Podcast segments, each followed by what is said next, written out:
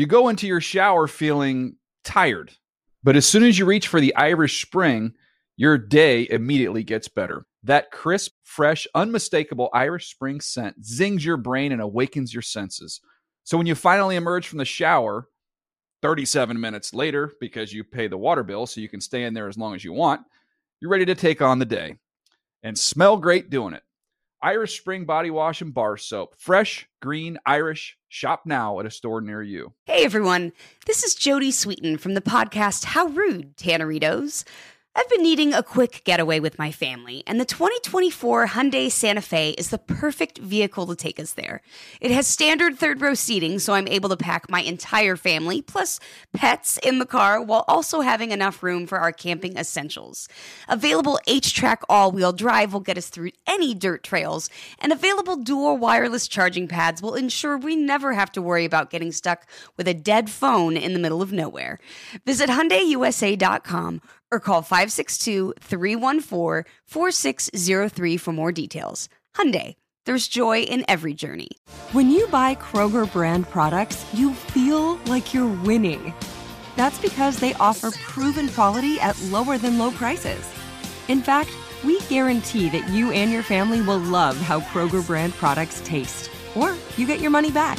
So next time you're shopping for the family, look for delicious Kroger brand products because they'll make you all feel like you're winning.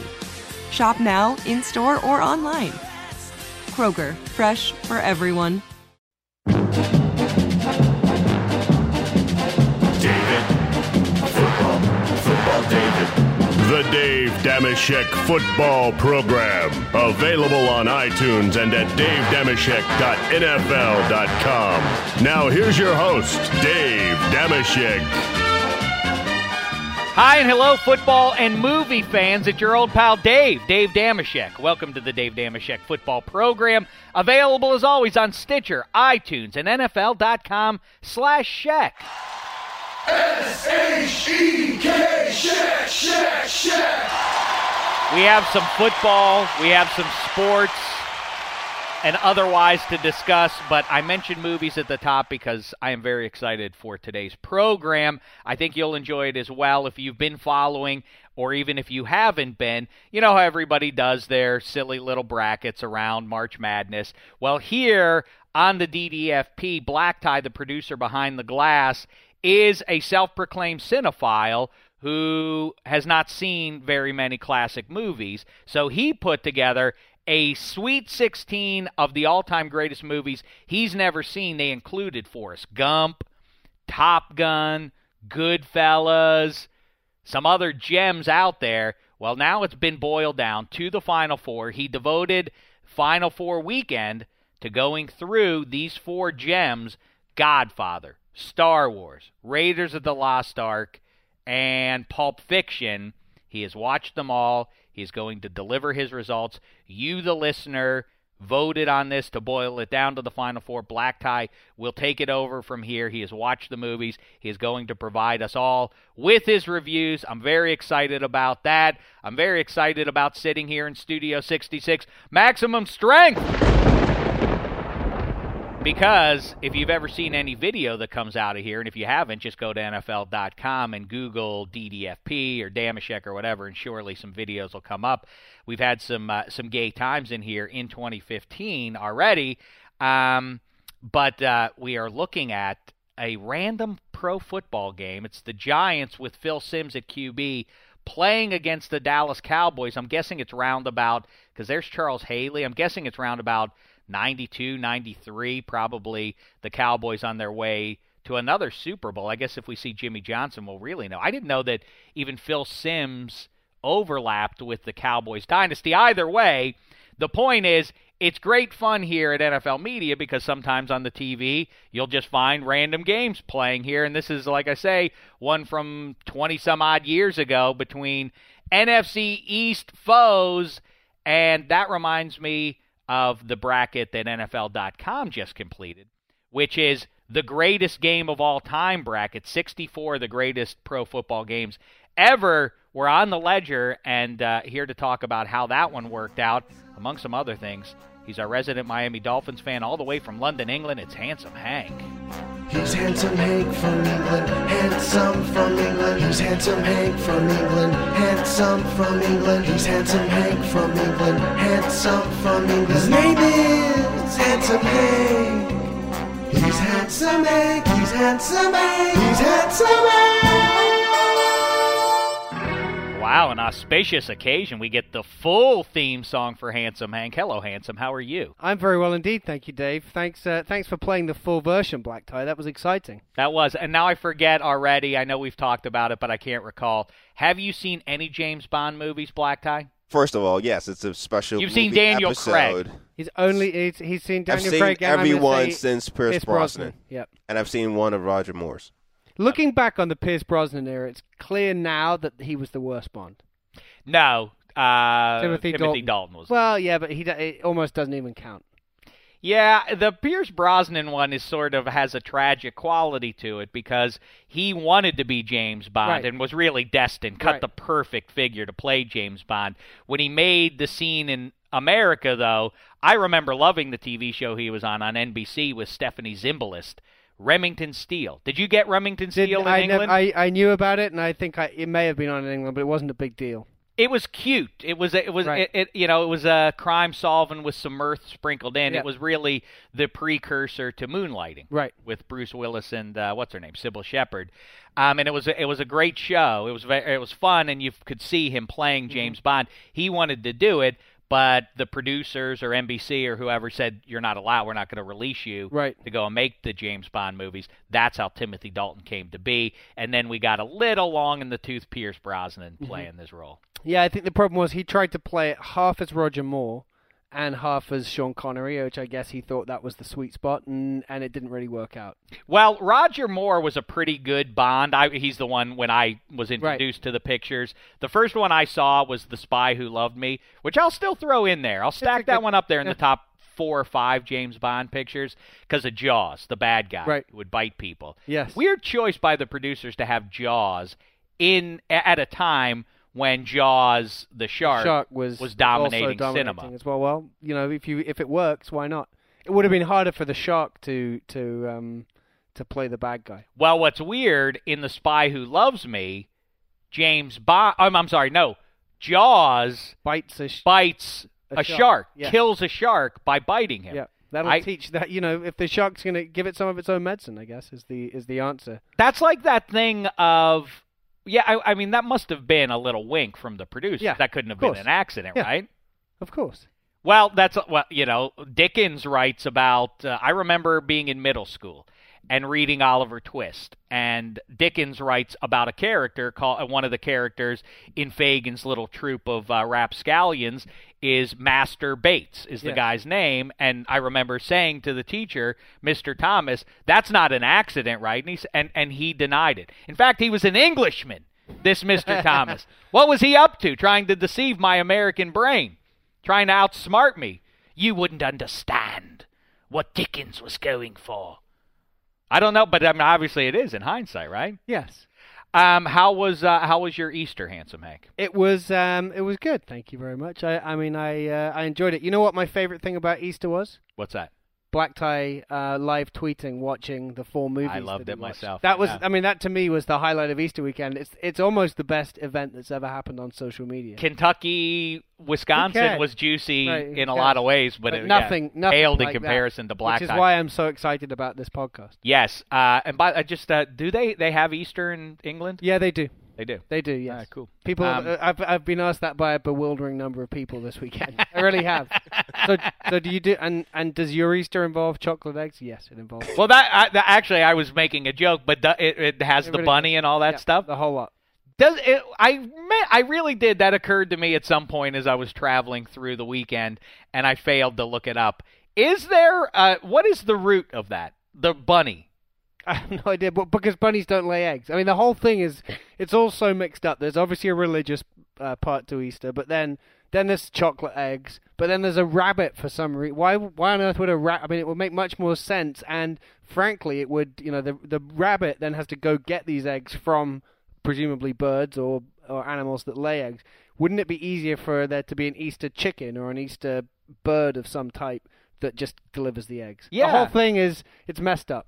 And why? But what is the the tie-in of chocolate to? I mean, I'm not a, a Christian, so I Right. wouldn't know. But what it seems like it's a little glib. the chocolate, believe me, the chocolate part has no part, no no connection whatsoever to the Christian part. I don't believe there's anywhere in the Bible or anywhere else where it says, "And now thou shalt eat chocolate." Yeah, it seems like pretty. Again, you know, I'm on the outside looking in, but it seems like the event that is being acknowledged around Easter is pretty grim stuff. Right. You, I, I don't know why we need the infusion of. Oh, well, because maybe it's grim. We need to lighten it up. Well, a little no, I think the, the the celebration is around after the grim stuff. after the stuff, right? Right. But still, I mean, it, it's uh, it's it's confused, and frankly, it's inefficient. If there's a rabbit delivering eggs, I just I'm not sure. I Cut out the middleman. Cut out the middleman here. Cut out. Although if There's- it's a magic rabbit, because he seems like he's giant. If there's a magic rabbit, there's bound to be a magic chicken somewhere too. We're always talking about the fact that he makes chocolate eggs, this rabbit, but we're sleeping on the fact that he's that he's like a hundred times the size of a normal rabbit.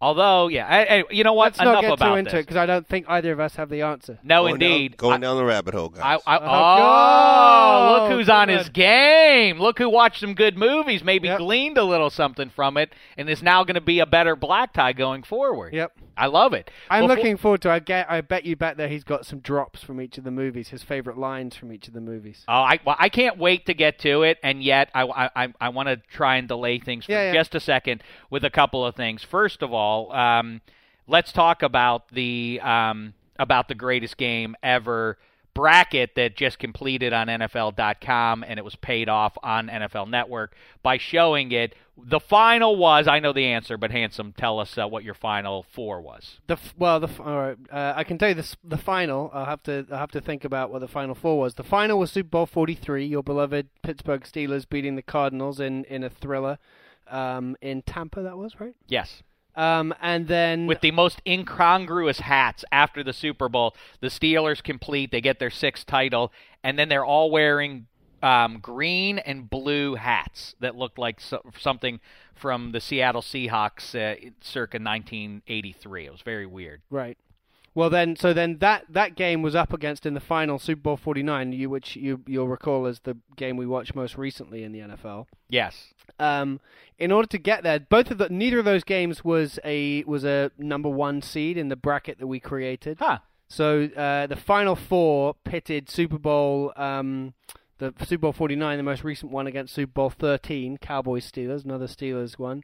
And then somehow, and it's not clear how it got through because it was a six seed. The Super Bowl 43 was a four seed. Super Bowl, uh, Super Bowl 43 beat the 2011 NFC divisional playoff game, which was Saints 49ers. You remember that great game? That is a dynamite it was a game. great game. I mean, all look, everything that was on here was was pretty worthy of being in there. But so what we wound up with was a third seed in Super Bowl 49, which was in something called the Crazy Endings bracket, Hmm. against um, a si- uh, sorry a, fo- a fourth seed, which was Super Bowl 43, which was fr- in the Great from the Get Go bracket. Great from the get go. No one seed made it through the whole way through. The catch was a one seed. The great um, Chargers Dolphins eighty one division. That's my game, favorite, which I mean you is know. I I th- uh, and I agree with you. As a, even though the Dolphins lost, I thought it was a great game. Dan Um, Fouts versus originally David Woodley, and then they put Don Strock in, who makes a mighty comeback. This is in the, the height of the Air Coryell days, down in the Orange Bowl. It goes into overtime. It's just a, There's it's missed a, field goals. There's Ah, everything. it's then glorious. then then the crazy endings bracket. The number one seed was Giants Bills, which actually lost in the first round to DeSean Jackson's punt return. In That's a top five Super Bowl. I do put Super Bowl 25, Scott Norwood's miss, in the top It- do you know five why? Super do you know why, and especially why it has to stay in there? Because it ended that run of terrible Super Bowls. So Hmm. it kind of it uh it it Right. it suddenly it was like okay, Super Bowls are kind of worthy again. That's Uh, interesting. I, I that didn't register for me. Yeah, that uh, that's not just. If you've never seen that game, look that one up because the It's Nor- it's not just Norwood missing the kick. It's it's sort of like I worry Super Bowl 49 is going to go down that way for Pete Carroll and Darrell Bevell's decision to not run there, and it, it will obscure the rest of the game, which is dandy. And uh, yeah, that's a that that's a, a great one, pretty much top to bottom. And then the, the final first seed, let's just cover all those in the great from the get go bracket. Uh, bracket was the greatest game of all time. Well, that's which is what it's called, the uh, the 1958 58 NFL Championship, which actually isn't because it lost in the first round to an eighth seed. the 81 Cowboys Niners in the stick, Dwight Clark, that's Right. an all time That- game. and that was a number one seed as well. And I, I'm starting to revise. I'm not surprised that the four, Super Bowl 49 won. People will always, when you open this up to the public, people always go with what happened most recently. That's Right. uh, you could have. I, I should have called that one before it began, so I would look smart. That is the way. I, I'm revising it now. 49 was great, but I think that the number one Super Bowl of all time is Super Bowl 13. The more I think about it, because of the star power on the field, more Hall of Famers gathered for that 60 Right. minutes than in any other game in pro football history. So remarkable alone. But then the shootout in the first half is dynamite. Then the Steelers pull away a little bit in the second half, but uh, the Cowboys make a game of it. I think that top to bottom is probably the best one.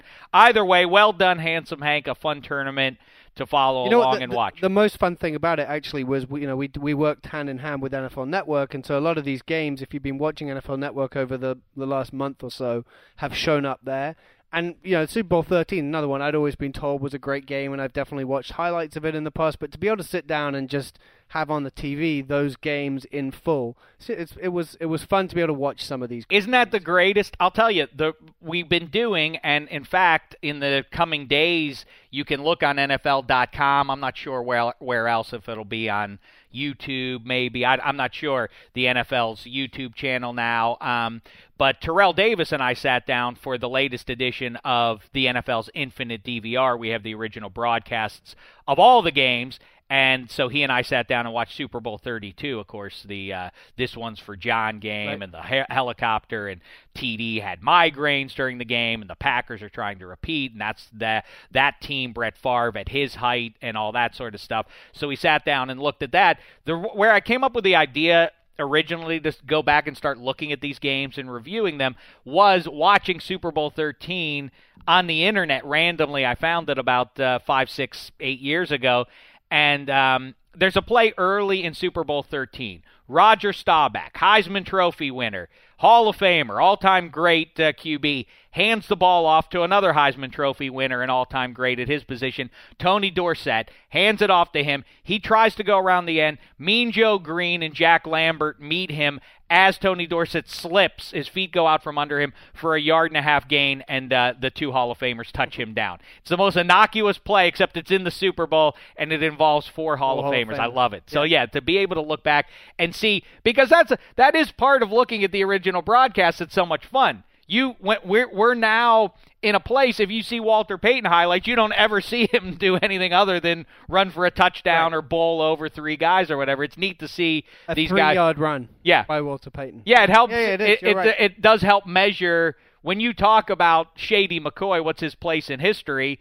It, it's fair to Shady and everybody who we're looking at currently to be able to say like, yeah, you know, uh, the the guys you're measuring them against didn't run uh, for 72 yards every time they touched Right, it. exactly. Right now, we're watching in this game that Dave mentioned at the top a guy who I always enjoyed watching, Rodney Hampton, very hard nosed, like north south, north south. Yeah. and uh, and it's fun. You know, there it is, three and a half yards. I think that Rodney Hampton, I could uh, be wrong about this, but I'm almost certain in the storied New York Football Giants franchise, when Rodney Hampton retired, I believe he, was, the, leading- number one yeah, receiver, leading- uh, number one rusher. them. Isn't that weird? He- the greatest rusher in the Giants' history was Rodney Hampton. I think he's now been trumped by Tiki Barber. I don't know the Giants Right. fans would prefer Tiki have that crown. Yeah, who knows?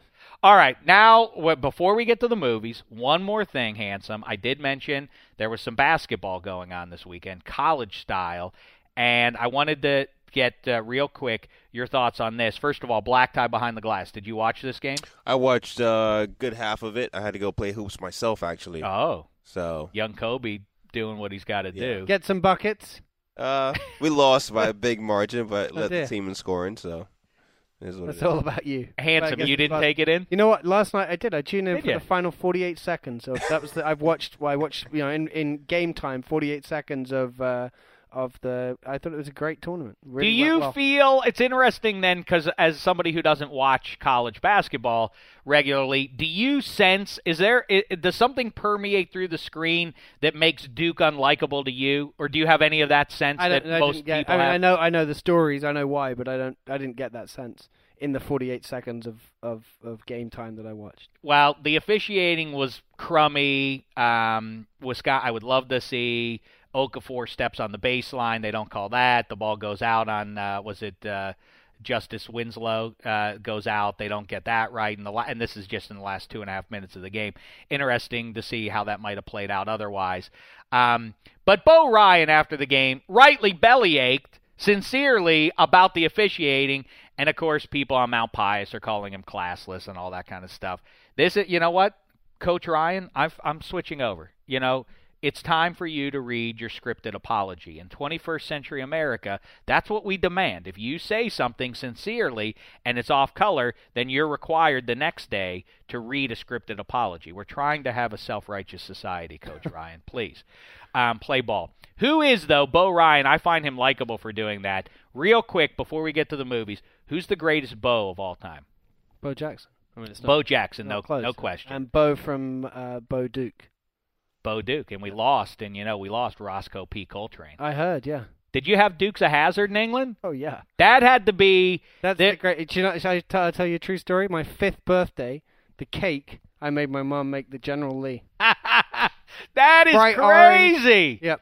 So you're a Brit with the uh, what do they call it? I, I can't believe I can't think of what what's the rebel flag called? The uh, that so you have the rebel flag.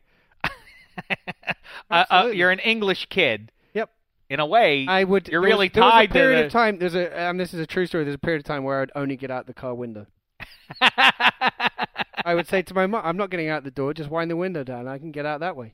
Wow, that's pretty good. I love that. That's that has to be, you know, it is funny when you go to Europe, even to this day. It's a little bit. Actually, that's not true. I haven't been there in five years, but, um, you know, there was a time, and it was pretty recent, that even in you know the 21st century Europe, the assumption about what Americans are seems to remain. Right. We're either cowboys or surfers. Yeah. And and that and that's it's it's because of the it's because of the TV program. if those are the shows us. you were getting, then yeah. Yeah. I guess I'm not surprised to hear that. So yeah, Bo Duke has left us. Uh, I mean, well, no, I'm sorry, Rosco P. Coltrane, Coltrane. has left us. Bo Duke, Bo Derek, Yes. Beau Bridges. Yep.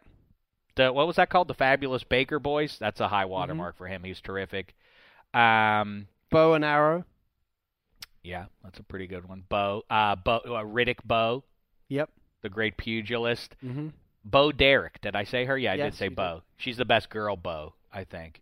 Um, but I think you're right. Let's go Bo Jackson, and then Bo Ryan slots in under Bo Derek, but ahead of Beau Bridges. What about Bo Duke? though? He's he's in there as well. Yeah, Bo. Yeah, all right, uh, in honor of you, in you. honor of you, and uh, Thank you. you actually have, in a weird way, I guess you. I, I, wait, Bo and Luke. Bo was the blonde I- guy. Yeah, I don't remember. I think Bo's the Luke. blonde guy. So I think you you you bear a vague resemblance to Luke. Do I? A That's little the bit, yeah. nicest thing you've ever said to me. I'd like if you if we would doll you up like a you know a redneck uh, put guy. in a in in an all all denim outfit, and uh, Um, last uh, last thing here is uh, we got a tweet. I want to I want to do more tweets, Black Tie, more, on a regular basis. The last show we did was all tweet based questions. To, I got one from John Willett. He says the best two actors to play the same character in movie history: De Niro and Brando played Vito Corleone. mm-hmm. Nicholson and Heath Ledger played the Joker. You're also leaving out Luke Skywalker. Mark Hamill has voiced the Joker. Um, that's a that's a, a keen question. Batman's had a few good uh, few good actors come through the the doors there. I think we just named the other one, James Bond. Yep. We've seen, um, yeah. I mean, I, I I think James Bond beats. Although I don't know that De Niro and Brando can be beaten. You had De Niro. I mean, you had Brando and um, Russell Crowe play Superman's father. How about um? How about uh, Hannibal Smith, played by George Peppard, and then by Bradley Cooper? Probably a little lower down on the list. I don't even think you're right about that. What? Peppard played Peppard played the main the the, Yeah, the main guy Hannibal. Yeah. Oh yeah, That's yeah. Bradley No, Liam Cooper wasn't that. Who was yeah, Bradley Neeson. Neeson? Oh, yeah, Liam Neeson Neeson. was the, Yeah. was You're the main guy. Um, The A Team guy in my day.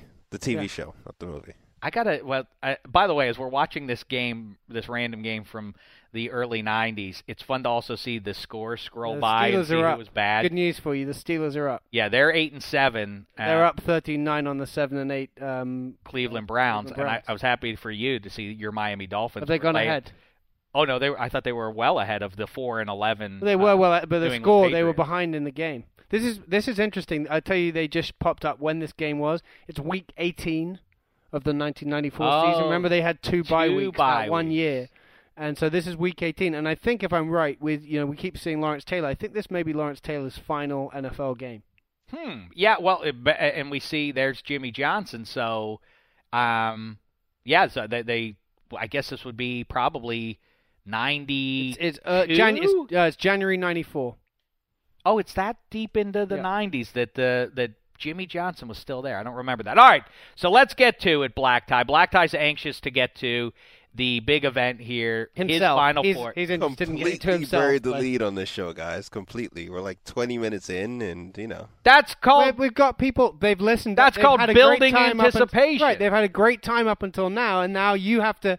Frankly, you're the cherry on top. You bet. This better be good. Yeah, if you go and see, I'm trying to think of some a band that Black Tie would be excited to go and see. Boyz II Men. Boyz II Men. Yeah, Black Tie went to see Boyz II Men. They don't just band. Boyz II Men. It's Don't not like show hey, up. showtime is uh, 7:30 p.m. Boyz II Men isn't on the stage at 7:31. No, they give you some some hokum. Oh, here's whatever, so some up and comers. They show you this. Then they get to the cherry on top. You see. Right, and even then, Boyz II Men show up late, just Yeah. to keep you going. You might go and get another drink at the bar. That's what we just did. we opened. so we opened for you. We opened for you, Black Tie. All right, let's get to it, Black Tie. It's time for the payoff here. The greatest movies of all time. Black Tie hasn't seen. Bracket, Final Four, big payoff. Go. All right, first matchup: Star Wars are going up against Pulp Fiction. What, what movie do you want to start with? Hmm. I, I'll leave it to Handsome. Well, uh, so just a little uh, scene setter. On Friday, before um, Black Tie went to watch this, Dave and I sat with some colleagues, and we tried to work out a brack or a ranking of how, uh, in our opinions at least, Black Tie would perceive these movies, and therefore like how he would rank them one through four. I thought that the winning movie was going to be Pulp Fiction. I thought that would be his favorite. So I'd like to start with Pulp Fiction. You you thought that um, his number one movie was going to be The Godfather, I believe. My order went Godfather 1, Right. Pulp Fiction 2, Raiders 3, Star Wars 4. I thought Star Wars was the one, even though going in he was biased against Raiders of the Lost Ark for still Right. Unexplained reasons or satisfying reasons. I thought Star Wars is the one that he would think was hokey because the out uh, the special effects would be outdated. So I had Raiders at four, I had Pulp Fiction at one, and I think I had Star Wars two and Godfather three. All right, let's start with Pulp Fiction then, Black. All right, let's do it. Pulp Fiction. I'm not gonna play it. I'm just starting off. But uh, all right. So Play it underneath. I like to hear it. It's Everyone fun. else Puts has me heard in the it mood. before. well, that's what's funny actually. Uh, watching these movies, so much I've already seen and heard from these movies. It's Right. like, oh, I've seen this. I know what's going on here. Yeah, that's your fault. But uh, yeah, Pulp Fiction. Uh, I thought it was. I'd good like for. Black Tie to be angry at the world for spo- for not giving Spoilers. spoiler. No, shoot. I mean, there were some guys though. As I was tweeting about the movies, they would just spoil it for me. As I was like, "Oh, wait, just wait until such and such happens." I'm like, "Dude, you know." I was trying to help, be helpful with my tweet replies to you without giving anything away. Yeah, some Please, I want the didn't- music back though. I Oh, like you want the music back? Yeah, oh, I'm I'm gonna play it the can't- whole way through. You. Well, we Yeah, I can't. like it. I mean, you we can. don't. We have rights to that, guys. We That's- can't just play it. what do you think? Anybody? What, what do you think? Uh, Play it again. I again. play start. you think Miramax is uh, listening to us right now? Could be. You never know. I mean, I always love this song. I just, you know, actually Didn't did not know know, where it was it Pulp, came from. Pulp Fiction. Dick Dale. No, it's a song from I believe the late '60s. Ah, fair enough. All right, so uh, really good movie, I thought. Um, first, first scene, Tim Roth is in it. I'm a big Tim Roth guy. Mm-hmm. Um, big fan of his work and his accent. So I was like, oh, this is fun. I, I'm in. Um, it's told in uh, it's a non-linear story, which is very Christopher Nolan-like. Which is again no- another one of my guys that I I'm a big fan of.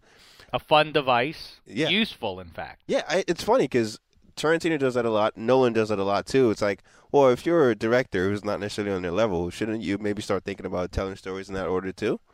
Well, it's uh, the, the ensuing half decade. Everybody was accused. The problem with doing that is that then you're accused of being a copycat. You don't want to be second to the party with doing something like that. Fair enough. Um, all right. So another thing that really stood out to me, I got really hungry at the start. A lot of talk about burgers and uh, milkshakes. You know, royal The with Hawaiian cheese. burger. Royale with You know, cheese. I was uh, I was like, oh, I should. I went to get some food before this, and I got like something healthy, some turkey and some pasta. And I was like, you know, I could have done some, used some burgers here.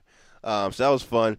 Um, really, the thing that really stood out to me, the scene that really stood out to me was the "Say What Again" scene. Again, I've heard and seen this a bunch of times. The one thing I did not know, the one thing I did not know. You know. I'm gonna go ahead and play it real quick. Describe what Marcellus Wallace looks like. What? Say what again? Say what again? I dare you. I double dare you. See, what's surprising about that is that he actually does say what again eventually, and obviously pays for it. And I was like, whoa, I didn't know that. So that was a little interesting. Uh, Wait a second. You were surprised that when the character says "what again," Marcellus Wiley does him in. Well, I was surprised that he actually did say what again after He'd, Samuel yeah, L. he'd went off. been he'd been told not to say what again. Yeah, but exact- what Black Tie, the surprise was that he did say what again, but he also was peeing his pants at the time. Yeah, right. That's like- the point.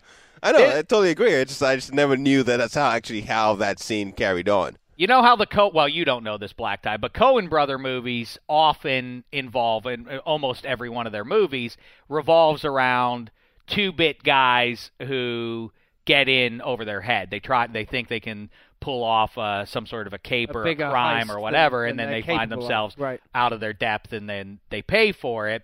That's sort of what those characters in, in the apartment are about, and Tarantino is delivering to people that are legitimate that put them in their place very quickly. Oh, you think you can you can pull a caper on us? It's basically inverting the Coen brothers. We're always rooting for these uh, for these schnooks, and instead Quentin Tarantino dispatches them quickly. We're, we don't care about the two-bit losers. We're we're talking about the legitimate criminals here. No, that was great. Uh, another thing I learned a lot about was foot massages at the top. I was like, oh, a lot of foot massaging talk. But uh, I mean, ultimately, I mean, what's we can talk about this. Good movie, really fun. It just really, uh, it surprised me actually because it was long, but it didn't feel long. It was really well cast. One of the, one of the things I did watching these movies was always thinking about, hey, if this movie was made today, who would play this role? And this was the one movie I was like, no, everyone that was cast in that role was perfectly cast for that role. I mean, 'cause a lot of bit parts come in here, you leave in, you know, two minutes.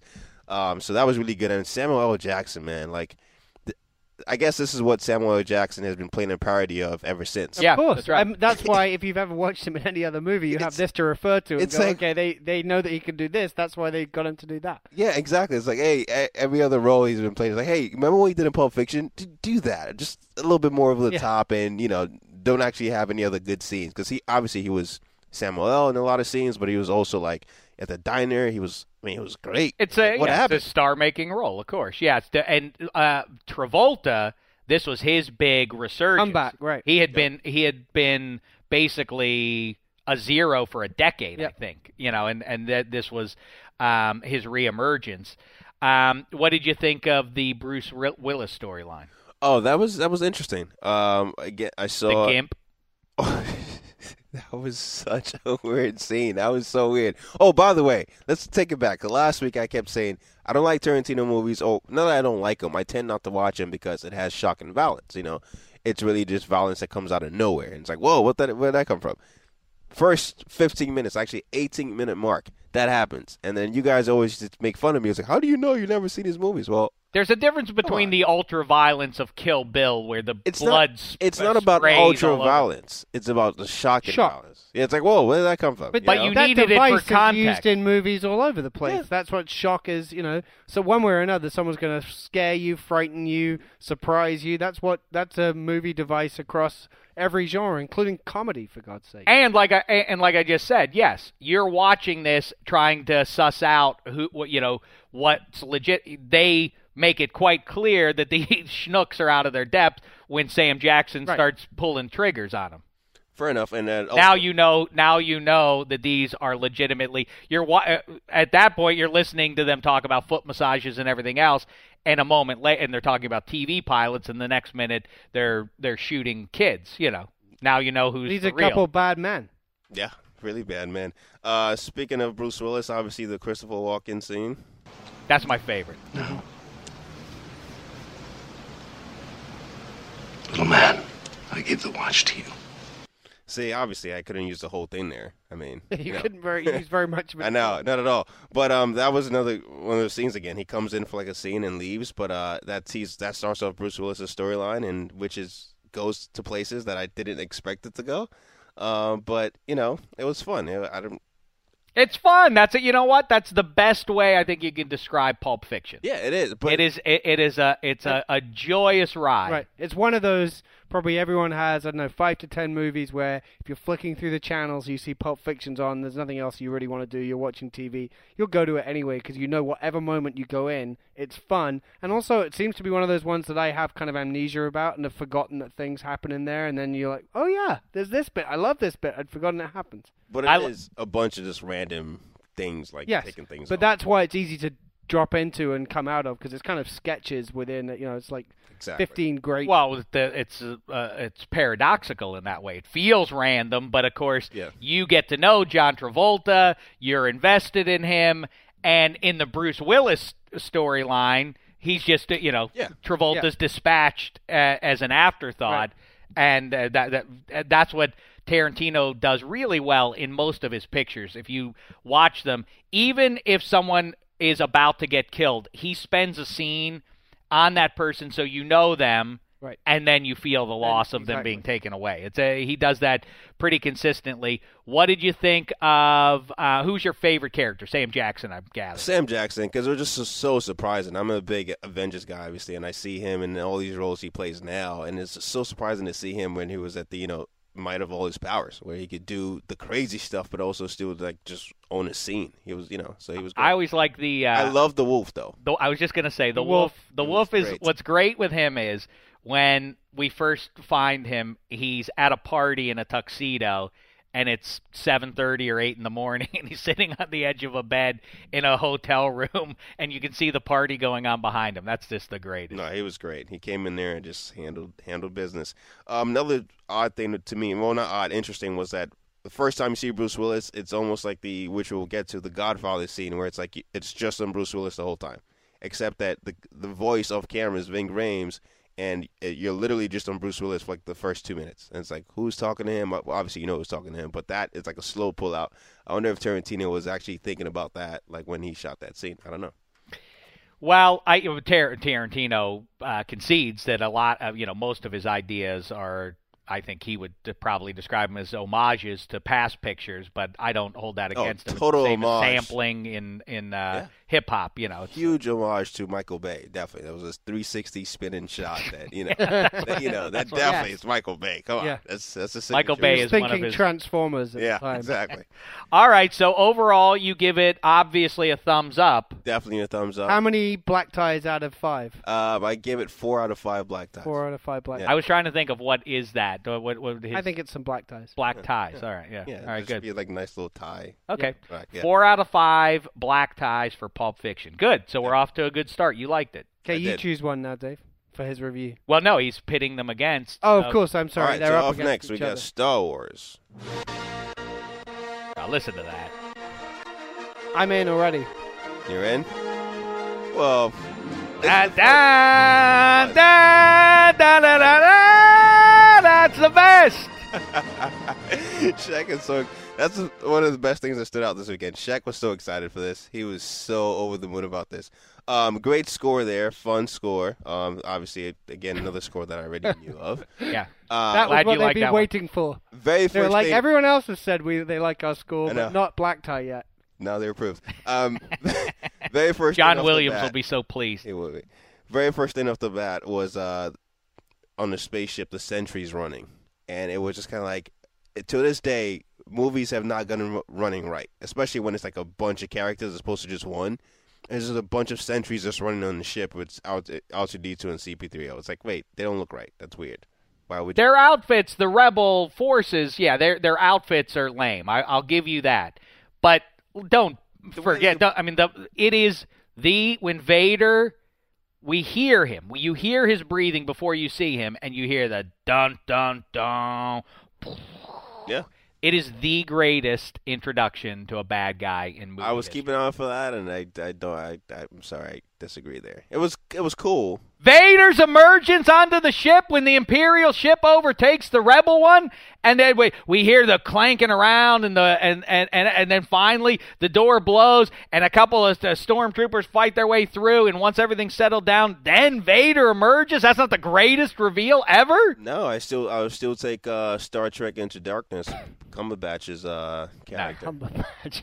That was, that was better. Uh, Cumberbatch does not beat Vader. Shame on you. I mean, All right, continue. Cumberbatch is Khan. I mean, spoiler alert, but that was pretty big. Um, Oh, but, Cumberbatch and uh, and uh, Ricardo Montalban Yeah. played Khan. That's Yeah, another that's one. a good one. That's a great one. So, but Darth Vader, his his outfit, great till today, awesome. It's uh, third on my list of uh, all black caped costumes behind Zorro, who's number one. Mm-hmm. Dark Knight, Batman, Dark Knight, which obviously Batman was influenced, and inspired by Zorro, and then number three is uh, you know, Darth Vader. So Vader is the. I mean, Vader's the best. But all right, Vader, continue. but in Vader- terms of right now, right now, you Whoa, would he's not start choking. Batman, come on. Vader would choke you out for that without even looking at you. He'd be like, "What? I'm third behind Zorro." I mean, he's not just a physically imposing man who can who can dispatch you neatly with his Right. with his lightsaber. He doesn't even need Doesn't it. even need it. If He'd you're not like- a Jedi, he'll he put you away with him Right. without uh, lifting a finger. Literally, well, he may sh- lift one. he might do the little pinching Yeah. motion. He, do- I find your lack of faith in the Force disturbing. another stunning fact o- over the weekend was that he was actually a Jedi Knight. Never knew that. Never knew he had his. Well, that's because you'd never watched the movie. yeah, they didn't know. not the not the kind of fact that's just going to fall into your lap. but I mean, you figure not in you'd a dictionary or an known his- encyclopedia. It wasn't taught to you at at, at, at school. You, you figure you know about the storyline, about why, you know, kind of like with um, Lucifer. You know, you know things about people like, oh, this villain has this backstory. He used to be this, and now he's this. I never heard that about Vader before. All these movies that you're watching come for you after, you know, 15 years after they came out, 30 years or whatever since they came out, come with the added weight of you knowing things about them and having assumptions about them and having heard to uh, see probably having seen some scenes. So, if Star Wars I would think is the number 1 in that uh, out of this uh, quartet that fits that description, if you liked it at all and didn't and could find new things to enjoy about it, that's exciting. No, it was good. It was it was fun in that regard. It, you could see why. I mean, so heralded like it's almost like set, you know, set the template for all the stuff that I like now, in a sense. Did you find Um, C3PO and R2 delightful? Uh, not so much. They were cool. I mean, Well, they're not R2D2. cool. I mean, R2 is kind of cool, but R2's cool. C3PO. C-3PO is the Yeah, opposite of cool. he was. Yeah, he was. He was looking oddball. But speaking of relationships, He uh, reminds you know our hand. So I mean, uh, our C3PO is handsome Hank but how? What? How dare you? because he has the accent. You know, I've met the guy who plays. He used to drink in, Anthony in a Daniels. Pub. He used to drink in a pub um, where I where I would drink. Right? I've met him several times. Anthony Daniels. Wow, Um, he's he's uh, he he loves it. You know, he loves a pint of beer. is that right? I met Mark Hamill once and only talked about Star Wars to him, which he didn't like after about two. Yeah, I didn't. There wasn't really much I could say because it was because it because he's in a costume. It feels weird talking about his character who's a robot. It just Mm-hmm. that didn't make sense. So I have talked to him about it briefly, but not really. Uh, now so uh, go uh, so now you're in uh, you you quickly in the picture you get immersed in the world of the Jedi. Yeah. But the movie doesn't really start singing until you're in that uh, cantina on Tatooine. Han Solo. I'm captain of the Millennium Falcon. Chewie here tells me you're looking for passage to the Alderaan system.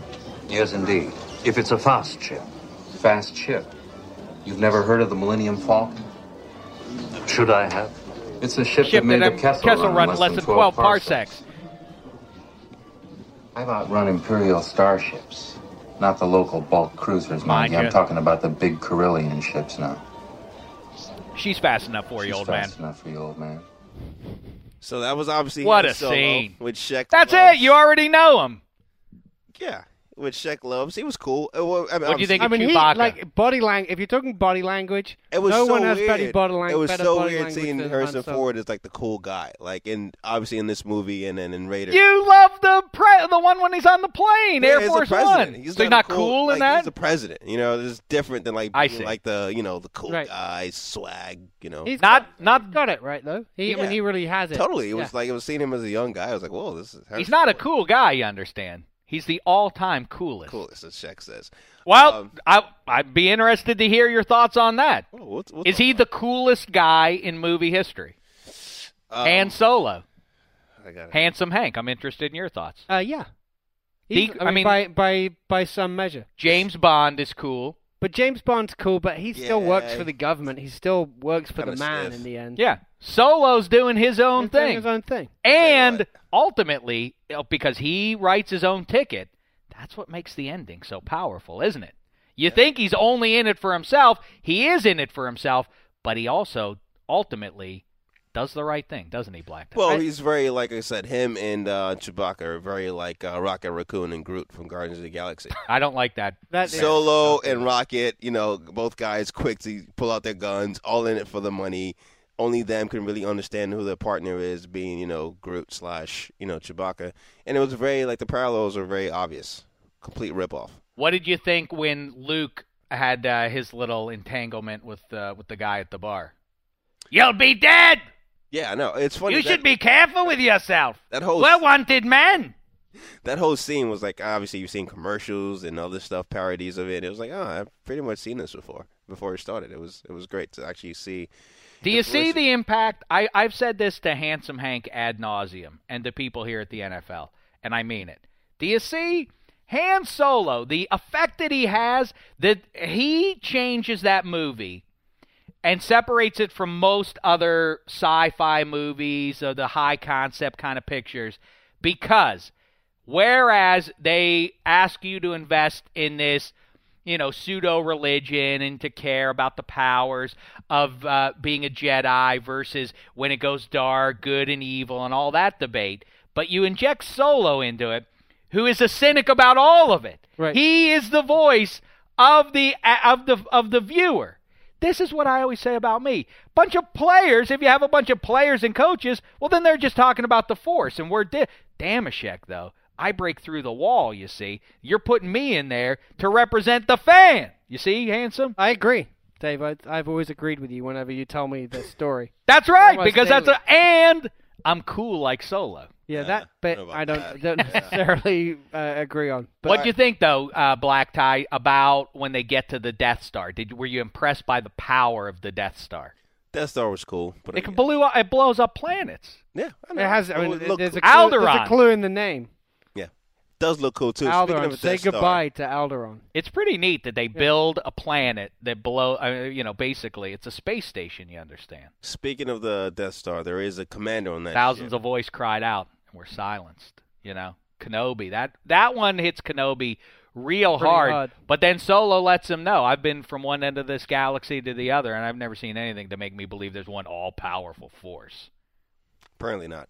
But um, so there's a character on the on the Death Star that reminds me of Tywin Lannister for Game of Thrones. And Oh, yeah. again, if this movie was made in today, made today, I feel like Tywin Lannister, Charles Dance would play that role. I was like, huh, that's exactly. He's the uh, Grand Moff Tarkin. Exactly. you almost wonder if like you know these again influences, right? Like, were you thinking of that character when you were thinking about Tywin Lannister? No, it just happens that they resemble each other You- facially. You know what's never really been uh, explained in a satisfying way? Grand Moff Tarkin is an old man, and he wears the military getup and everything else. Why is Vader expected to take orders from? I this know that was a strange setup. It's 'cause I never thought- explained feels even like- in the prequels. Why is he? Why, why does Vader answer to anybody other than the than the Emperor, who you'll meet later? Black. I was expecting that to be explained, but it did seem weird. I thought Vader was the man. But Well, I, th- I, well, he's I, not the kingpin. There is one above Vader, and you'll learn that story later if you watch Empire. I suspect Jedi. what's happened is obviously Tarkin's been around longer because Vader has to go through a process. longer than what Vader. He was uh, the, the Emperor is there when Vader makes his That's turn. true, but but I think Tarkin. That's all I get, Emperor. After all I've been through, But he's all I've been through. You're asking me to take a take a, take orders from this octogenarian creep. But he's but they can't lay him off. You know, he's he's got he's got tenure. Uh, they can't hand him the the you know they can't fire him. They're waiting. He's probably a year and a half away from retirement.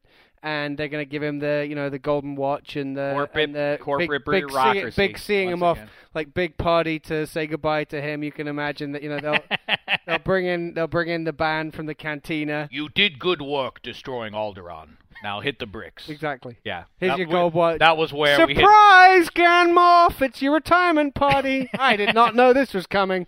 It's going to be great. retirement parties on the Death Star. I love though. well, how- uh, is- the greatest with Vader is, uh, aside from when we first see him, is when he chokes out the guy. Yeah, in, that's in- the best. at the conference table. I find your lack of faith disturbing. No, it was pretty cool. But in closing here, so there's a couple of quick things. There were Did you like Kenobi? It was cool. I like- Kenobi's great. Who's your favorite you character? Who's your now favorite that's a name I've not heard in a long, long time. Before we get to that, Hank. Of course speaking I know him. names. He's this, me. This was very. Dameshek's on the roll here.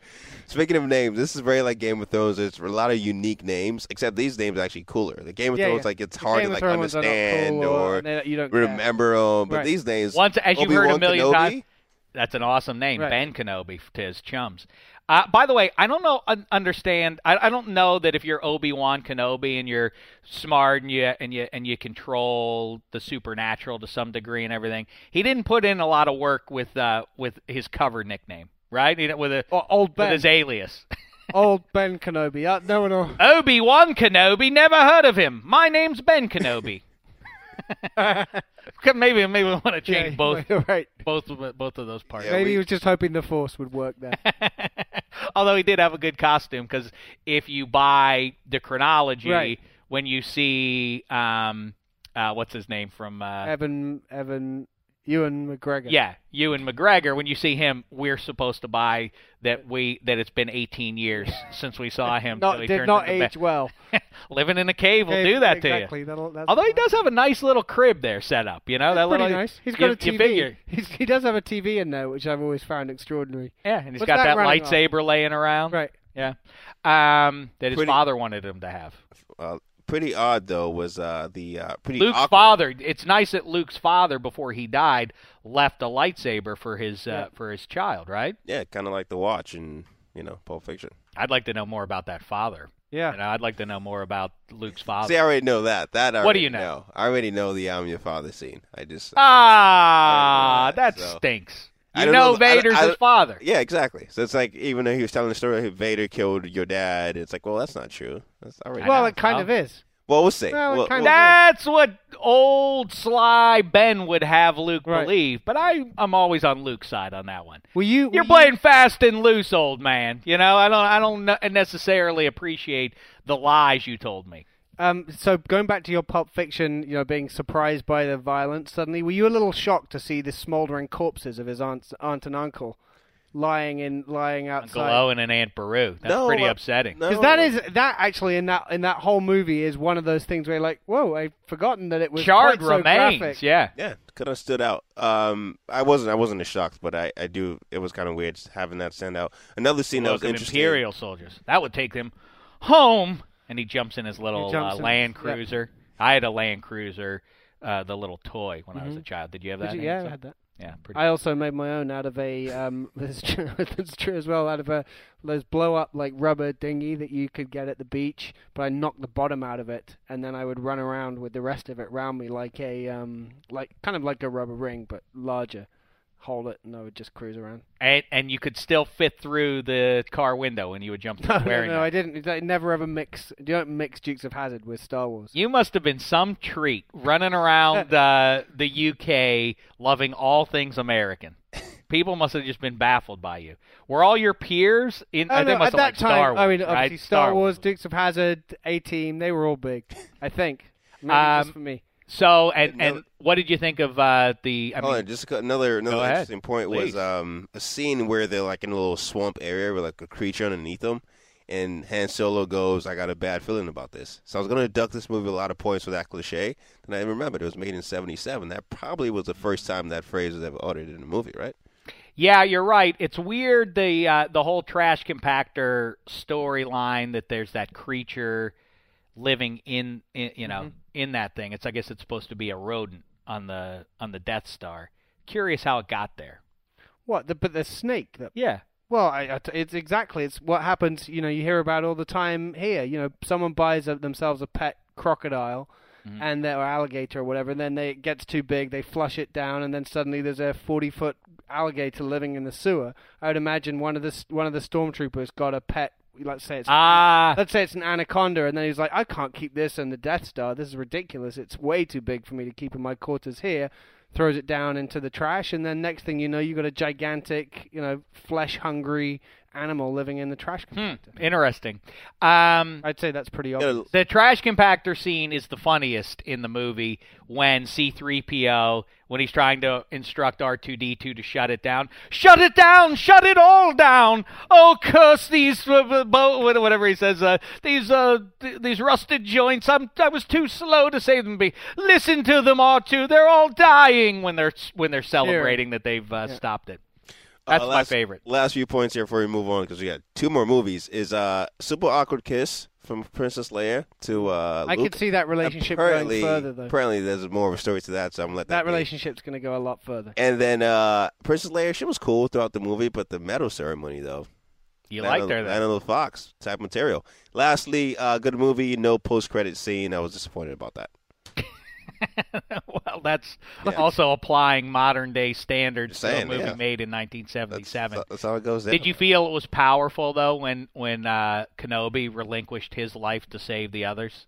It was weird because before he does that, he like smiles and like it just. I was but the student. Now I am the master. Yeah. Only a master of evil doth. Ah, what a what a thing, huh? Right? But the You most important me thing of down, all, I shall become more powerful. you can Or possibly, imagine. So I, I mean, but that- that's- I, that's I picked still- up on that. So I'm. I don't know. I don't know what that's about. But Well, the most important thing of all is the destruction of the Death Star. Negative, negative. It just impacted on the surface. And, you know, Luke goes down there. He barrels through it. Luke, are you all right? Yes. I just, you know, he turns it off. Use the Force, Luke. And when he turns off that machine and he just goes with the Force, and he still wouldn't have made it, though. Let's keep in mind the all powerful Force that Solo is so cynical about wouldn't have won the day had it not been for Han Solo and his loyalty to show up, blow up that TIE fighter, cause Vader to grow to go into his executive level TIE fighter, which has those the uh, bent in wings, and you know spin off into space. And then he blows the Death Star. how often do you? You're all clear, kid. What's that? How often do you watch this? Or how many times have you seen this movie? Well, I've not seen it in many, many years. I'm saving it for. I want my eyes to be as clean as possible. But the day is coming, and it's coming soon, where I sit down with Jean Claude Van Damme and his sister Oprah, and we will take this in as a family. It's gonna be. It's gonna be Yeah, a. that's that's a- an occasion I'm looking forward to. I can't. I can't wait for it. So, all right. How many black ties does the film get? This gets uh, three point five. Gets a 3.5? Yes, uh, it was it was good. Again, it laid the groundwork. It made me intrigued to see what's coming next. so you will say- you go ahead and watch A lot, of, more? a lot of people say Empire Strikes Back is probably the best one, and that that's like I want the payoff. but If I'm- once, but but it's maybe the best one. But once you've done that, you may as well. Watch Well, let's see. I take it a day at a time, you know. Um, but after seeing this, it leaves me intrigued, and I do want to have it pay off because this was this was cool, and I liked the world it set up. It wasn't necessarily the most fun though in in the moment. Just Well, Empire is the better picture, but as I always say, the same thing about Fellowship of the Rings versus Two Towers and Lord of the Rings. The first installments are impressive, and I like those ones just by a tick better, even though I acknowledge intellectually the second uh, installments are probably uh, probably a little bit better because they're creating these potentially ridiculous no, agreed. Universes. Yep. I mean, if you you step back and 10 minutes into the movie and you're watching a gold robot walk through a desert and you're already invested in it, when you remove yourself from that and just sort of look at it with clean eyes at how ridiculous that could have been and how laughable. We could have just laughed that movie off as we have so many others as a as a, as just a ridiculous looking thing and instead you're emotionally invested very quickly. Same thing as Lord of the Rings. It deserves to be hailed for that reason. No, I agree, and that's why it's a three point five. Honestly, on a fun scale, probably been in a three, but I know I know its importance. I know the groundwork in, in which it laid. So, Good Glad you've now heard of the Millennium Falcon. She's the shit Yes. that made the Kessel Run in less than I have. parsecs. Next movie or the next matchup actually was Raiders versus Godfather. So all right, so moving on to the finals though is It's Pulp, Pulp Fiction. Fiction. That is All right. correct. Yes. Fair enough. All right, then now the next matchup. I Raiders of Lost disagree, but I love both those movies too. All right. Eh, no, definitely Pulp Fiction. Raiders of the Lost Ark versus The Godfather. Let's do Raiders first because this All is right. going to be quick. I don't like the sound of that. I do like the sound of this though. Dun, dun, dun, dun, dun, dun, dun, dun, dun. He has a whip and a hat. and a gun. Yeah. Funny thing though, I actually do like the theme song, but every other piece of music in this movie I cannot stand. It took me out of the movie. I couldn't deal with it, and I don't know if it's a fact of the matter that I watch it obviously years after the fact. I don't think that's the case though. Movies like this still come out with this sort of theme and music and vibe, and I just cannot get into it based on based on that alone. It's very like I said last week, and you guys called me out on it. It is very hokey. I felt like it was very campy. However, I will give the movie. What about the looked- first ten minutes? it looked really good. Well, the first ten. Oh, let's talk about the first ten minutes. Well, fast. all- all Uh, right out of the gate, is you- a bunch you- is a bunch of foreshadowing, right? You see the whole snake stain. Oh, I don't like snakes. So you know that's going to come up later on, and he's going to have to deal with snakes at some point. It's going to be a big deal. The whole um, uh, the guy who shows up and is like, oh, look at this. I have you know once something that was once yours is now mine. It's like, oh, this guy's going to show up again. Um, so, I So mean, what? again, What? What? Yeah, that's telling a story. no, agreed. And then you know he goes into class. I did not know he was. Wait a second. But the but the the whole thing with getting the idol. Toss me the idol. I'll throw you the whip. There isn't time to argue. All that stuff. Whip. By the way, you did you recognize uh, Molina there? What's his name? Vincent Molina. I can't think of his uh, the English actor. Vincent. Uh, the the guy who says throw me throw me the throw me the idol. I'll throw throw you the whip. There isn't time to argue. He's been in a million movies Yeah. since then. Oh, well, maybe. But still, Anthony. Uh, what I, I can't think of his name. Molina, right? Uh, you, you, you, I know you know him if you see him. Yeah. You, you may not even it may not register because he's young and thin in that one. Yeah. But anyway, But yeah, I mean, again, it, I'm not going to discredit. Molina. I'm not going to discredit, you know, the you know cinematography and how good the movie looked and how well it was set up. I, it just wasn't for me. This was the one movie where I felt like this movie just wasn't for me. And it's not. It's not necessarily the fact that it's dated. It's like I, if a movie came like that today, I would not watch it. Like just based on the premise, I realized something. I'm really big on American government under siege type movies. Just that backdrop alone is fun. It's always fun. Uh, I'm not so big on treasure hunt type movies. It's like, eh. But this involved the uh, the U.S. government directly. This is this is putting it in WW2 Well, yeah. as he vies for the Ark against the Nazi scourge. Yeah, I mean- that's what's great about the picture. I again, I totally hear it and I see why people like it. It just wasn't for me. Um, another thing that I thought I was weird was Indiana Man. That's a weird name. That's a weird first name. Again, I got a lot of tweets like, "Well, that's going to be explained." It's like, geez. There's a backstory to Yeah. it, but by itself, even without that backstory, I think it's uh, I think it's a terrific. Indiana Not only Jones. is it a terrific name, I know I've got a, a close friend who named his firstborn Indiana. You're Indiana kidding me. Jones is Wow. great. Indiana is only just because when I realized when the teacher calls him or the principal calls him Indiana, I'm like, whoa, that's actually his name. Indiana Jones. When you say it all together, makes sense. What about? Yeah. I mean, I I would contend I'd be much better off as Pennsylvania Dameshek. no. No. What little? What do you have? Provinces or whatever? Counties. County? What Yeah. county are you from in the UK? I was born in London. Oh, London County. Greater London. I'm not sure that. would London Be. Hodgson is pretty cool sounding. London I think. Fletcher came in here. We asked him about London. He knew nothing about London. Do you remember that? Oh, a couple yeah. years ago. I remember that was embarrassing. That was a low point. Nothing about Yeah. London at all. Not, not unlike this. Black tie not Right. liking Raiders. of Well, the Lost I, I know, was Shaq. Again, I know this is like probably your most fun favorite movie. It's clear, but No, this no. wasn't for me. And It's, uh, um, it's one of my top but ten favorite movies. are good things yeah. about this movie. For instance, Ma- the role of Marion, she seems pretty cool. And um, again, if this movie was made today, I think Emily Blunt will be in that role. It just feel That's a good call. Do you know that? Uh, I don't know if you know this, handsome. The character of Marion is supposed to be played by Karen Allen. Is supposed to be there. There are now infamous um, manuscripts, and there might even be audio of this of Lucas Spielberg and the producer, and I can't think of who remember who the producer is, but he's a high profile name. The three of them sitting in a room having discussions, beating out the story and the backstory Right. and everything else.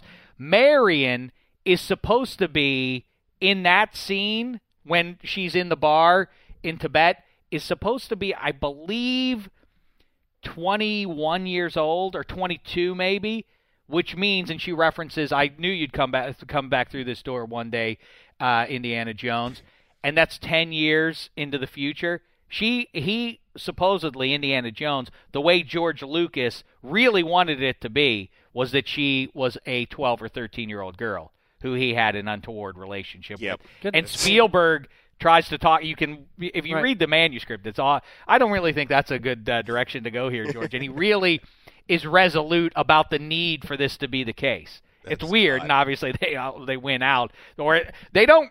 In fact, if you watch that, knowing it, they don't do anything They that undermines anything that that that undermines could be that, right. true, They but they don't, don't yeah. They don't acknowledge it either. But they also don't acknowledge she's 21. No, right. I'm saying, Yeah. but it, you, they but they don't really get away. That's probably the concession they make to him is that well, if Karen Allen reads as 22, then good. Then George Lucas has his way, which is weird. But those are some of my favorite scenes when Dr. Jones comes to the bar and she slugs him, then he leaves, and then the Nazi scourge comes in. I know you're really excited about that one. I love that.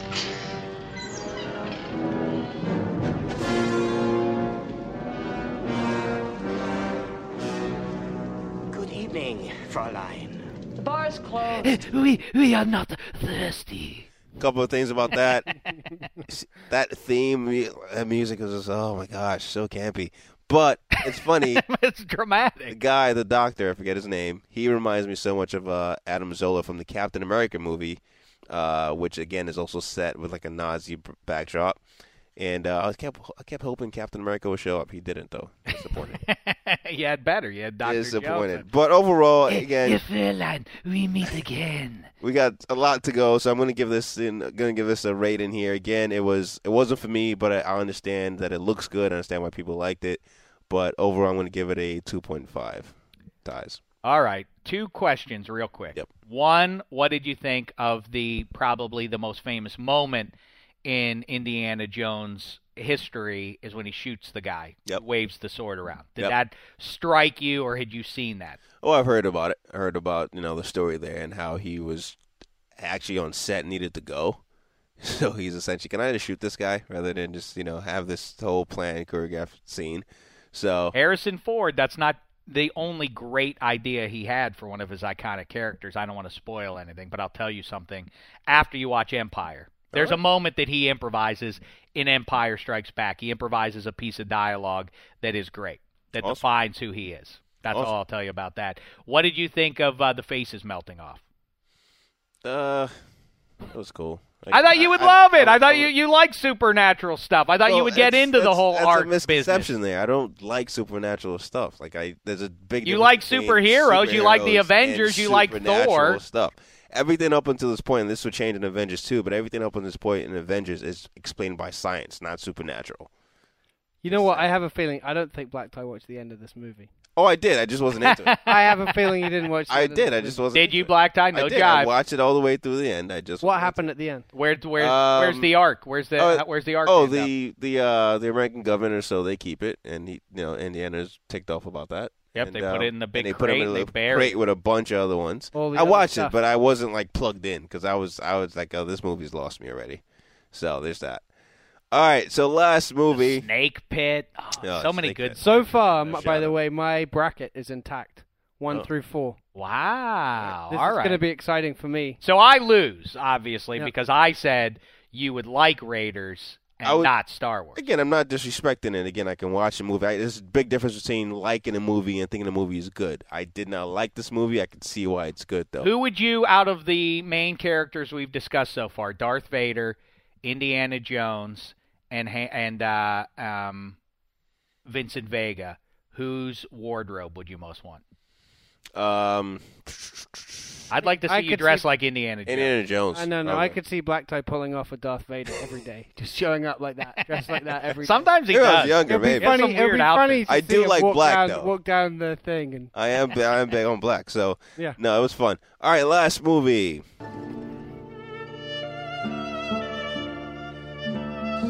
This is beautiful right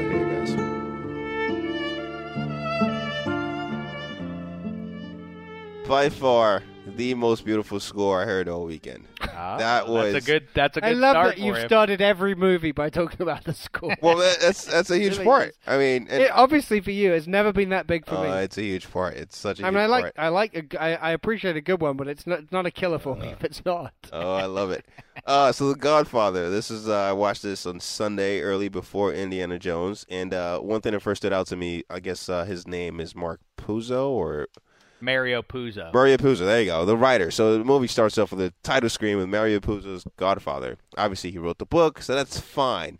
But I've always had the discussion and wonder, like, when directors attach their names to the movies, like Lee Daniels, the Butler, that is quite that is not a cool move. Well, it's ironic too because I've never read uh, Puzo's uh, Godfather, but by from most people who have, they say that this is one of the few occasions where the movie is by far superior to the book. So- the yeah. book is supposed to be pedestrian. Yep. Although, how can I say? Obviously, the movie starts off with, with that shot of, uh, well, not not shot of uh, uh, Don Corleone, but the shot of the other guy talking to Don Corleone about his problems and about his daughter, and that's uh, another scene I've How heard about that? How about that? The first scene is the wedding scene is a half an hour long. A movie that starts in one spot and stays there for a half an hour. It is this whole movie is deliberate. It's slow, but I loved it. You know, I loved like the scene from scene to scene. This guy's just talking, and it just really stood out to me that maybe I might be a big because we had Michael Robinson here a couple of weeks ago, and he was talking about how he's a big mob movie guy. I think I might be down that. I might think I might be in that camp too because one of my other favorite movies. It's interesting that you are, but you'd never seen this one.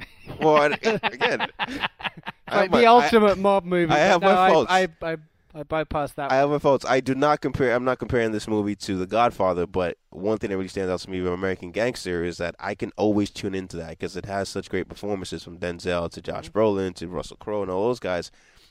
And that was the case here. That's Like, a great movie. yeah, it's really like I can just I can watch it at any point, you know, because it's just captivating. When I, well, that's what I've said about The Godfather is the thing that makes it um, intellectually, at least, the best movie of all time is because you could.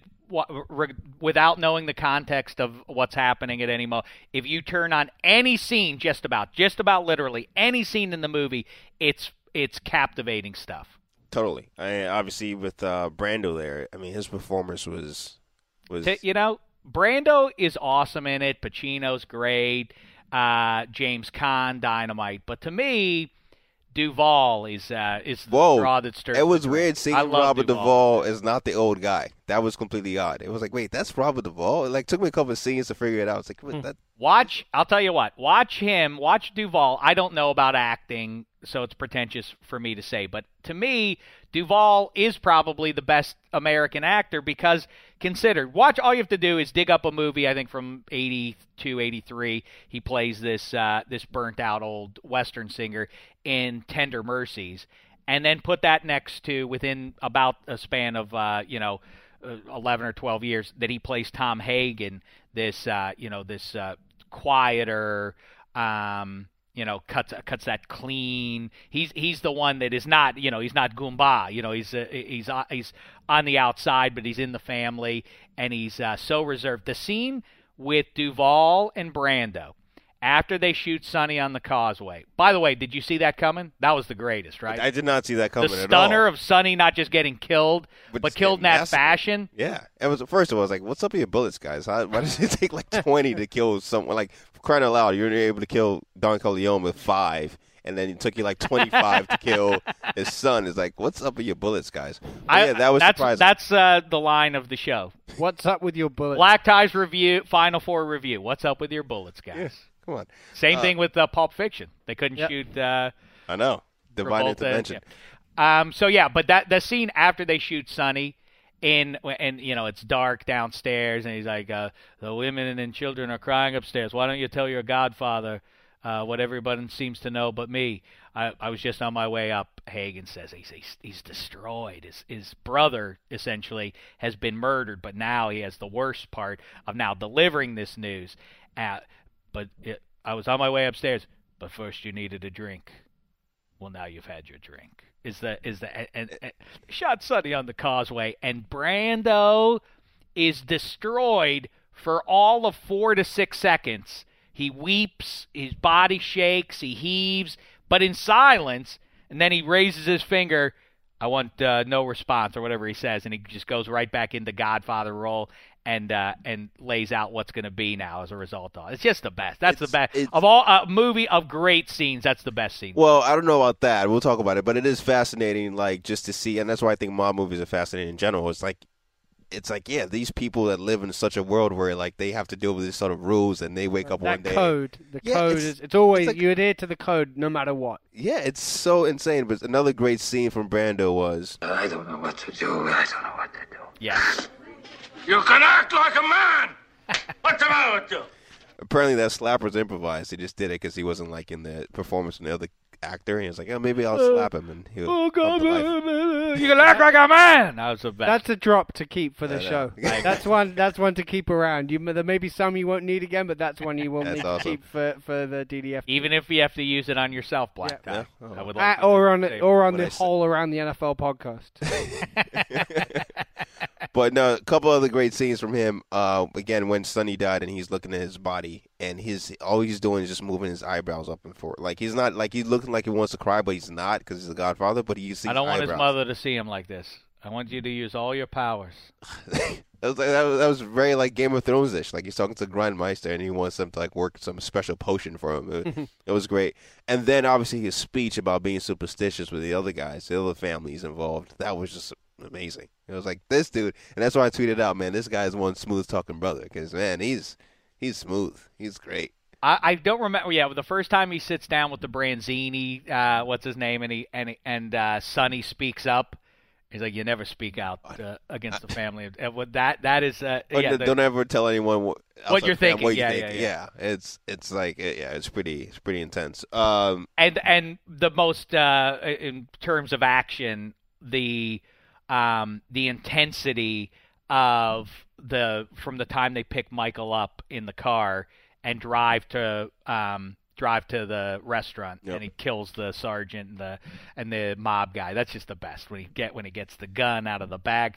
Yeah, I've been to that place. Good It's food. so slow Good and food, deliberate. Quiet. Yeah, people mind their business. Yeah. yeah, it's great. Um, and then obviously going to Al Pacino. Tessio. it's you know it's so interesting to see like a character like completely change but it's like it makes sense. Like because he completely changed. I didn't see that coming. Like i didn't know. Honestly i started watching the movie i did not know where al pacino was.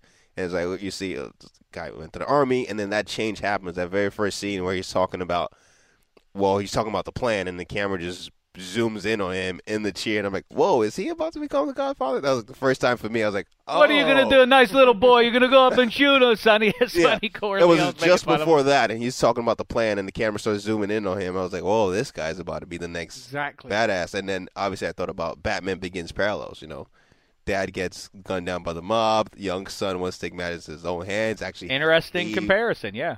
Yeah, so there you go. Um, yeah, and, and you know, uh, what did you think? Uh, you said uh, over the weekend you mentioned something about uh, about the, his Italian wife. You oh liked- yeah, um, I saw. So I also saw before I watched these four movies over the weekend. I saw Fast and Furious Seven, and there's an actress in there who's actually in Game of Thrones. She's uh, Daenerys's. She's like Daenerys's right hand woman. Yes. Uh, Handmaiden. Yes. So she's in Fast and Furious Seven, and boy, she, you know, she might be number one in my power ranking. So she's not, you know, that was the that set the bar for the weekend. But Michael's wife in Sicily, up there too. she's dynamite. Monday, Tuesday, Thursday. Yeah, she, uh, uh, Yeah, and then she blows her. yeah. She gets blown up. I know. Very sad. Uh, another random thing: Clark Gable was their pop culture reference in this movie when they were talking. Like, hey, we want to go to America. Really, I'm Clark Gable. That was like their, you know, Well, as we started out with uh, somebody, uh, you know, as the tweet we read there, in Godfather 2, we get to see some of the backstory of the Corleone family, how it came to be Black Tie. You will enjoy that one with Oh, yeah. Robert De Niro as young Vito. All right. So I mean, so that's that with the Godfather. So ties, I'm going to give this a. Well, don't give that rating yet because so you're clearly Oh, wait, you're Godfather putting the wins. Godfather over Star Wars. I can glean that, right? Over Raiders of the Lost Ark. No. I mean, over Raiders. So that pits Pulp Fiction versus The Godfather for the greatest movie of all time that Black Tie has now seen. The winner is All right. Well, before that, Why don't you play the music? I'll be excited. the Ra- for Raiders, I honestly, knowing what I've known now, I much rather would have watched like Godfather Two or Empire Strikes Back or Shawshank Redemption. Like it was like, man, I feel like I didn't. I feel like you needed Hey, to the see people it. spoke. The people spoke. Yeah, they did. wasn't I was like, just like, uh, man, I wish I'd spent time doing something else. Well, he- But- here's the thing. Then, uh, well, we can get to it afterwards. But then, if if now if if the maybe three out of the four gained your trust, maybe it's time to go look at the other twelve and and pick, and pick a handful of them to watch as well. Because it seems like they're not as bad as you origin- originally thought. Sort of Well, like the thought- NIT. Yeah. You know? I never thought any was bad. It's just I had hadn't had time to get to it. But in the finals, Pulp Fiction against The Godfather. Um, overall, I uh, I got to go with Godfather. I mean, it was again, it was scene after scene was great. Um, they had the better, ca- you know, facial because the Bruce Willis scene where he's just his face while Ving Rhames was talking versus Brando's scene where just his face or the other guy's face. It's just The Godfather overall was better. It was more enjoyable. It's definitely the one I want to follow up on sequel wise. I know Pulp doesn't have the sequel, but I definitely want. to I might watch Godfather two tonight. To be honest. All Um, right. I mean, the so, how many man. black ties does it get? Is Um, this it a gets- straight up five black ties? It gets four point five, and the Wow. reason I'll say four point five, it's a five The overall. score's not and- quite the no, the score. score is great, but Body if I, language issues. What if I it? give it a five, that means I'm saying Well, it's play the best music while you talk about it here to round things out. And maybe after I see Godfather 2, it might be overall, then I go back and see 1, it might be a 5. But for now, it's a 4.5. Because if I'm saying it's a 5, that means I'm saying it's the best movie I've ever seen. Tell me, tell me three movies to wrap this up that do get five black ties. Well, that's the thing. One movie that definitely gets a 5 black tie is The Dark Knight. The Dark Knight, to me, 5 out of 5. It's spectacular. Act, acting, It's ledger, got major, directing. it's got major story holes. Well, I mean, yeah, there's that, but uh, the, the idea, because obviously, The a Godfather is, is dealing with a realistic setting. Like it would be much more jarring if they had to start, you know. Uh, I agree that if Batman showed up in The Godfather, it would be weird. you know what I'm saying? So it's like you're playing in a different field, and I, I am not one of those people. That, obviously, I'm not one of those people to just, but oh, this is just like has superhero stuff, so it's, you can't take it as seriously. No, it is. It does make it harder. Actually, it makes it harder to put together a coherent, good movie like what My Nolan point did. about Star Wars and Lord of the Rings. It's No. ridiculous. It's Yeah. it's you're you costuming hundreds of extras to run around, and you're invested in it rather than laughing at it. Yeah, I, I- again, I totally agree with that. And it's no slight to Godfather. I might see two, go back and see one, and be like, "Wow, this maybe is the greatest." But overall, right now, I still think The Dark Knight is the best movie I've ever seen. Well, Luca Brasi sleeps with the fishes, and so too does this bracket. I th- I found it uh, captivating throughout. To follow along through young Black Tie's eyes, handsome Hank, your final thoughts. I it, it was been thrilling. Uh, I look forward. I think Black Tie will watch Godfather 2. It sounds like I'd I'm like gonna watch I'd it like tonight, probably. I'd like him to watch um, Empire Strikes Back as I'll well, and that too. perhaps invest himself in that canon.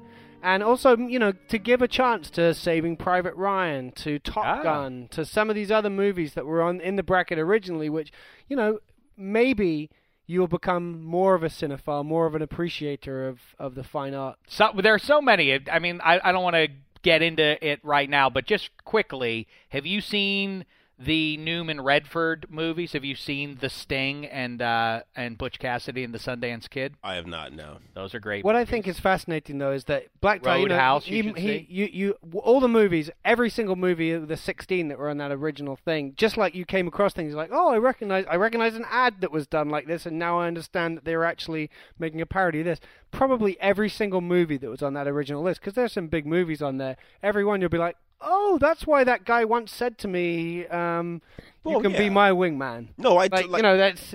It's so uh, true. a Once you of- start There's seeing going to be like, so many things in Simpsons your life. you'll- episodes will now make Right. greater sense to you and characters. Well, say- Simpsons I just don't watch because I prefer Family Guy. That's all.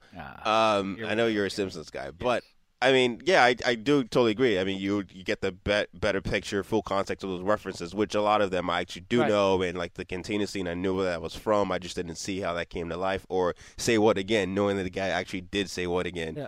Um, so I mean, it was a fun. It was definitely a fun time, fun weekend. Shaq was loving it. Um, Hank, I know you two plugged in. Definitely thanks to everyone that voted and kept up with all the silliness. And some people I know I probably ticked off on Twitter, but you know, it was all fun and games. But it was it was a fun time for sure. Well, great fun. Yes. And this isn't the end of our, our conversations around pop culture because Game of Thrones starts Oh, yeah. this weekend. All So la- later this week, I think we need to catch ourselves up on. Winter on is coming. done and done. I really, I, Can we I've talk been, about what we think is going to happen? Let's have- do it. I'm- you haven't know, I'm not a fan of doing that. That's what ruined True Detective for. No. I never Don't play the with it. game of what's going to happen in a TV But just show. some ideas about might, what, what might All right. happen in this season of Game I'm of down to do that. We I'm- talked to Larry Fitzgerald about that, Right. and he gave his thoughts on who was going to win the throne ultimately. He had a surprising answer, actually. Maybe let's dig that up so we can play it back for anyone who missed it, and we'll include that in uh, our next episode. Yeah, Game of Thrones is coming up. Mad Men is back. Let's talk about some of that. And oh, by the way, the NFL draft is coming up at the end of the month in Oh, yeah. Chicago, and uh, we're looking forward to heading off there. So we'll get returned to uh, kibitzing some about that, but uh, some things you know just have to take priority today. And paying off Black Tie's movie list it was that. So thanks for bearing with us, and thanks for all the tweets. People really enjoyed this uh, this little venture. It was all Black yeah, Tie's idea. It. Thanks everyone. I mean, it was Hank's idea to live tweet it, um, so that was fun. I probably would have at some point, but you know that w- that really was a fun time. And if we need to celebrate any more, I see here that the Eagles have signed one of the three or four best names in the NFL. Seyi Ajirotutu. He's back in the break news. NFL. Say ye Say a Jira tutu, a Jared tutu. Say ye a Jira tutu. Seyi Ajirotutu. All right. Nigerian name, actually. Is that right? Yeah, that's correct. All right, Nigeria Jones. We will uh, we will let you go, and uh, and we'll be back with more Hooey and applesauce later on. In the meantime, thanks so much, football and movie fans. This is how Star Wars ends, Black Tie. This song here. It's been a thin slice of heaven.